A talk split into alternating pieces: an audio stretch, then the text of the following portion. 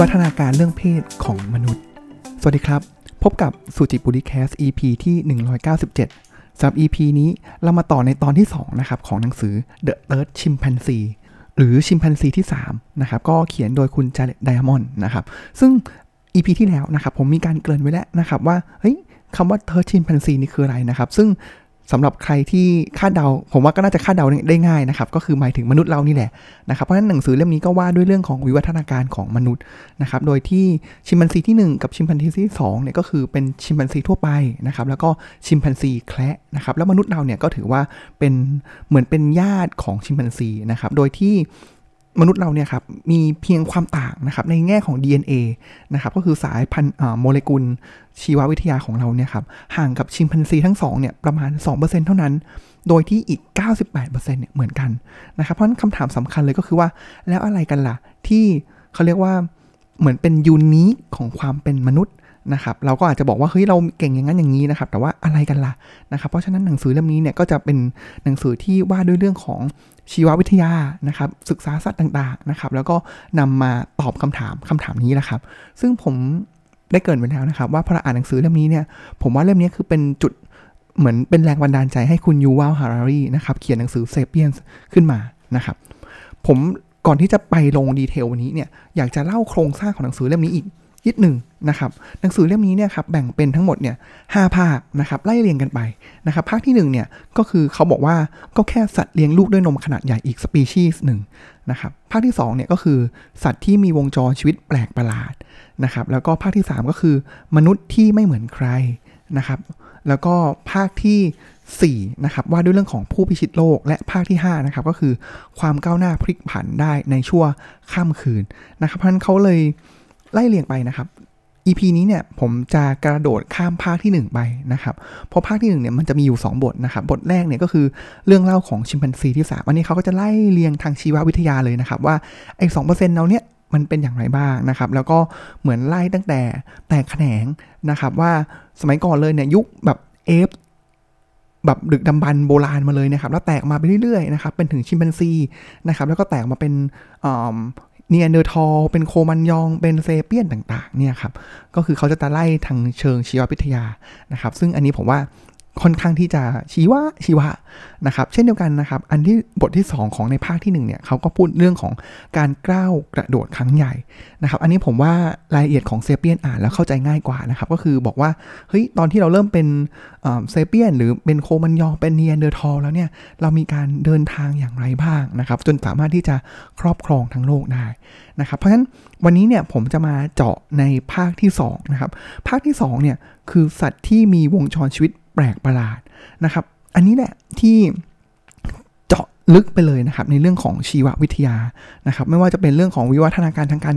เกี่ยวกับเรื่องของทางเพศนะครับศาสตร์แห่งการคบชู้นะครับ แล้วก็การเลือกคู่ครองนะครับ แล้วก็คู่นอนนะครับ แล้วก็เรื่องของการคัดเลือกทางเพศนะครับ แล้วก็ทำไมคนเราเนี่ยถึงแก่แล้วก็ตายด้วยนะครับ ซึ่งมันก็เป็นคำถามที่น่าสนใจนะสำหรับคำถามที่ว่าทำไมคนเราต้องแก่และตายในเมื่อในเมื่อ จุดประสงค์ของการมีชีวิตของเราเนี่ยทางวิวัฒนาการทางชีววิทยาแล้วเนี่ยครับแบบเหมือนตัวขับเคลื่อนหลักเลยก็คือ เพื่อที่จะดำรงไว้ซึ่งเผ่าพันธุ์นะครับ แล้วทำไมถึงต้องแก่ทำไมถึงต้องตายนะครับ ความตายเนี่ยมันสามารถที่จะช่วย support ในเรื่องของการดำรงเผ่าพันธุ์ได้อย่างไรนะครับ เพราะฉะนั้นเรามาเริ่มในภาคที่ 2 ของหนังสือเล่มนี้กันเลยดีกว่านะครับ ว่ามนุษย์เราเนี่ยเป็นสัตว์ที่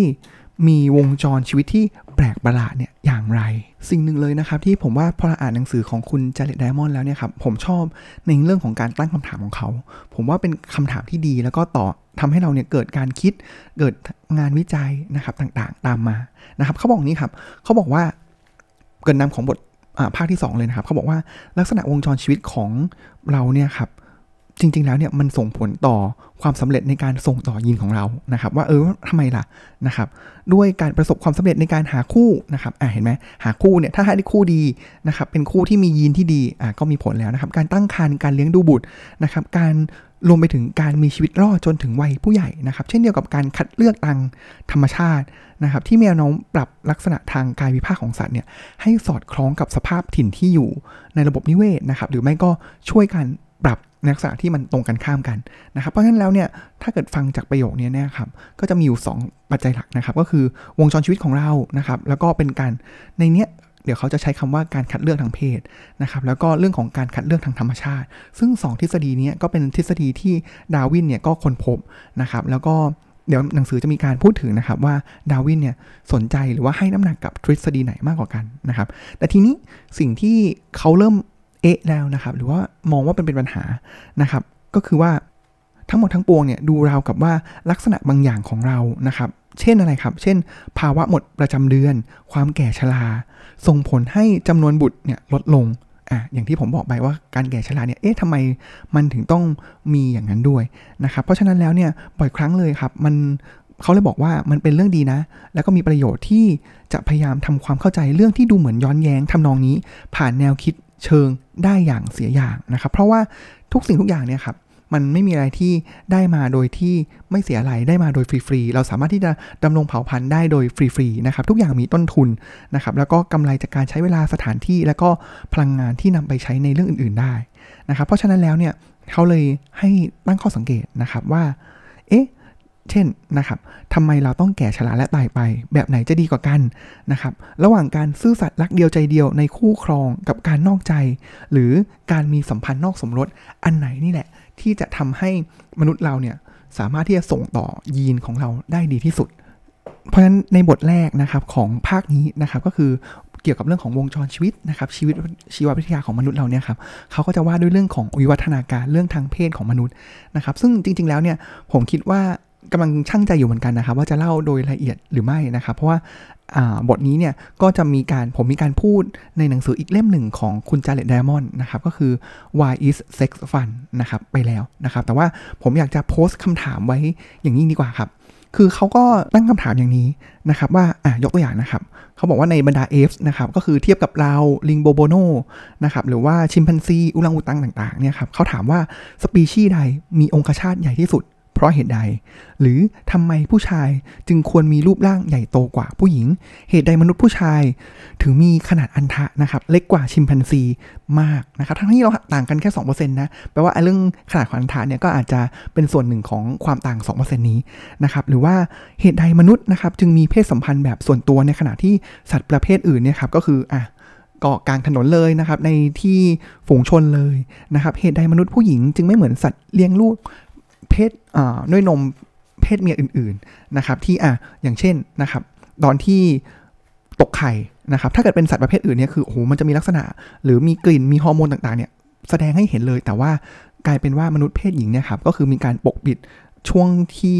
มีระยะเวลาของการ พร้อมในการที่จะเจริญพันธุ์นะครับ ซึ่งการที่จะหาคำตอบได้เนี่ยครับเขาบอกว่าอย่างนี้ครับ ข้อสรุปสำคัญเลยนะครับ ก็คือเกี่ยวกับเรื่องของอวัยวะเพศนะครับทางเพศต่างๆเนี่ยครับมันไม่ได้มีวิวัฒนาการหรือดำรงอยู่อย่างเอกเทศนะครับ แต่ว่าพวกมันเนี่ยถูกปรับให้เข้ากับลักษณะนิสัย แล้วก็วงจรชีวิตทางสังคมของ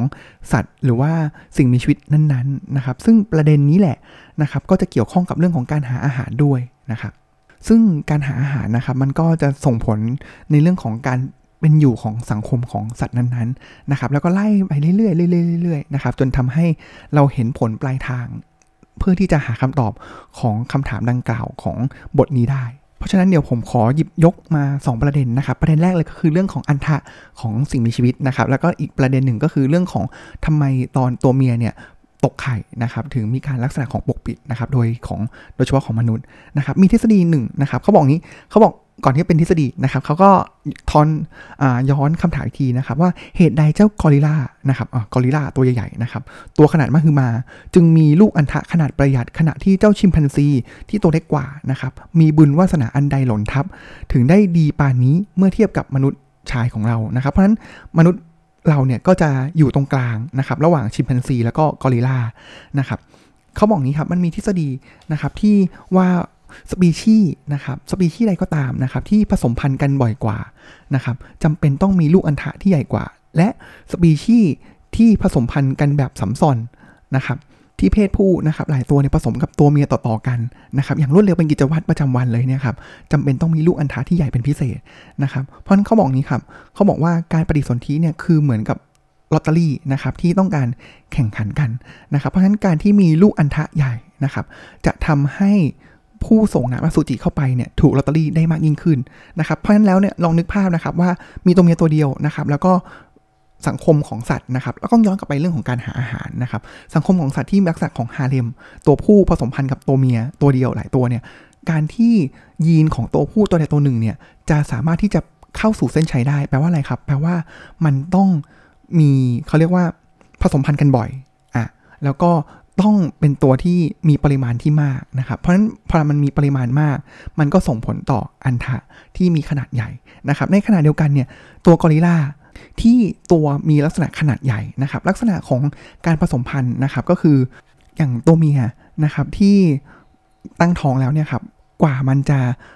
พร้อมที่จะมีเพศสัมพันธ์ได้เนี่ยก็คืออีก 3-4 ปีเลย เพราะฉะนั้นโอกาสที่จะผสมพันธุ์เนี่ยมันน้อยนะครับมันส่งผลนะครับให้ตัวกอริลลาขนาดใหญ่เนี่ยมันไม่จำเป็นนะครับที่จะต้องผลิตน้ำอสุจิอะไรขนาดนั้น อันทะก็เลยมีขนาดเล็กนะครับในขณะเดียวกันชิมพันซี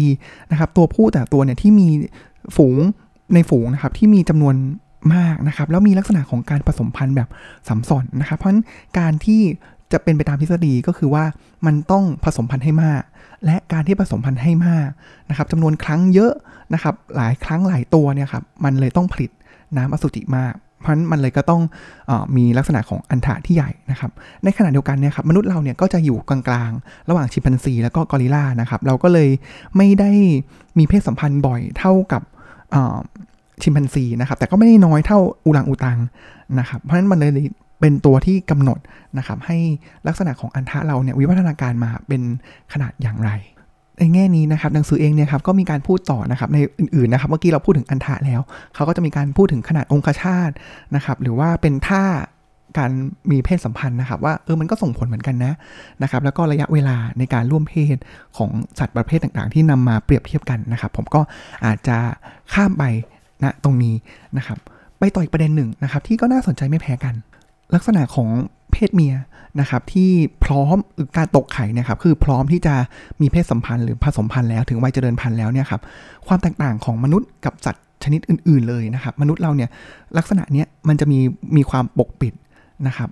โดยที่มันจะไม่แสดงออกอย่างชัดเจนนะครับ ในขณะเดียวกันสัตว์ประเภทอื่นเนี่ยครับถ้าเป็นอะลิงต่างๆนะครับถ้าเกิดเขามันตกไข่แล้วเนี่ย ก้นเนี่ยก็จะแดงเลยนะครับ ก็คือเป็นสัญลักษณ์ให้ตัวผู้บริเวณรอบๆเนี่ยเห็นนะครับคำถามก็คือทำไมถึงเป็นเช่นนั้นนะครับ ก็จริงๆแล้วเนี่ยก็จะมีหลายทฤษฎีนะครับ ในนี้ยกมาประมาณ 6 ทฤษฎีนะครับ แต่ว่าผู้เขียนเองจเลตไดมอนด์เองก็บอกว่าทฤษฎีที่ดูแล้วมัน make sense นะครับ ก็จะมีอยู่ประมาณ 3 ทฤษฎีนะครับ ก็เดี๋ยวผมจะยกขึ้นมา 3 ทฤษฎีนี้นะครับ ทฤษฎีแรกเลยนะครับ ซึ่งออันนี้เขาบอกนะครับว่าเป็นทฤษฎีที่นักมานุษยวิทยา เพศชายหัวเก่าเนี่ยชื่นชอบนะครับเขาบอกว่าการตกไข่และการมีเพศสัมพันธ์แบบปกปิดนะครับวิวัฒนาการเนี่ยขึ้นมาเนี่ยเพื่อเสริมสร้างความร่วมมือและลดความก้าวร้าวรุนแรงระหว่างผู้ชายนักล่าทั้งหลายนะครับเขาบอกว่ามนุษย์ถ้ำเนี่ยจะทำงานอย่างเป็นกลุ่มนะครับ แล้วก็เช่นตอนที่จะไปล้มช้างแมมมอสก็คือต้องใช้คือใช้ความร่วมมือในการไปด้วยกันนะครับ เพราะฉะนั้นแล้วเนี่ยถ้าเกิดสมมุติว่าเห็นตัวเมียเนี่ยครับอะตก ตกไข่มาแล้วติดสัตว์มาแล้วเนี่ยครับ แล้วเขาต้องมา ต่อยตีกันเองเพื่อที่จะแย่งมนุษย์เมีย มนุษย์เพศเมียตรงนั้นเนี่ยครับเพราะฉะนั้นแล้วเนี่ยมันก็จะทำให้สุดท้ายแล้วมนุษย์ไม่สามารถที่จะดำรงเผ่าพันธุ์ในการที่จะล่าอาหารร่วมมือกันได้นะครับเป็นเรื่องของการร่วมมือนะครับเพราะฉะนั้นการเป็นสัตว์และการมีเซ็กอย่างเปิดเผยเนี่ยจะทำให้สังคมมนุษย์ปั่นป่วน และกระทบต่อความสัมพันธ์ระหว่างหญิงชายนะครับหรือว่าชายหญิงหรือว่าชายชายด้วยกันเองนะครับอ่าอันนี้ก็เป็นทฤษฎีแรกนะครับก็คือหัวโบราณนิดหนึ่งนะครับทฤษฎีที่ 2 นะครับเขาบอกเหมือนกันเลยครับก็คืออคนหัวเก่าเนี่ยชอบเช่นกันนะครับเขาบอกว่าการที่เป็นแบบนี้มีตกไข่และมีเพศสัมพันธ์แบบปกปิด นะครับช่วยประสานความผูกพันระหว่างชายและหญิงให้แน่นแฟ้นนะครับซึ่งเท่ากับเป็นการวางรากฐานของครอบครัวมนุษย์นะครับสตรีเนี่ยยังคงมีเสน่ห์ดึงดูดใจ และพร้อมรับความสัมพันธ์ทางเพศ เพื่อสร้างความพึงพอใจทางเพศ ให้แก่ชายสักคนหนึ่งได้ตลอดเวลา ซึ่งเท่ากับผูกมัดเขาไว้กับเธอ เป็นการตกรางวัลให้เขาในการที่จะช่วยเลี้ยงดูลูก นะครับอันนี้ก็จริงก็ใกล้เคียงกันนะครับแต่ว่าเมื่อกี้มุมที่ว่าไม่ให้ตีกัน แต่อันนี้ก็คือ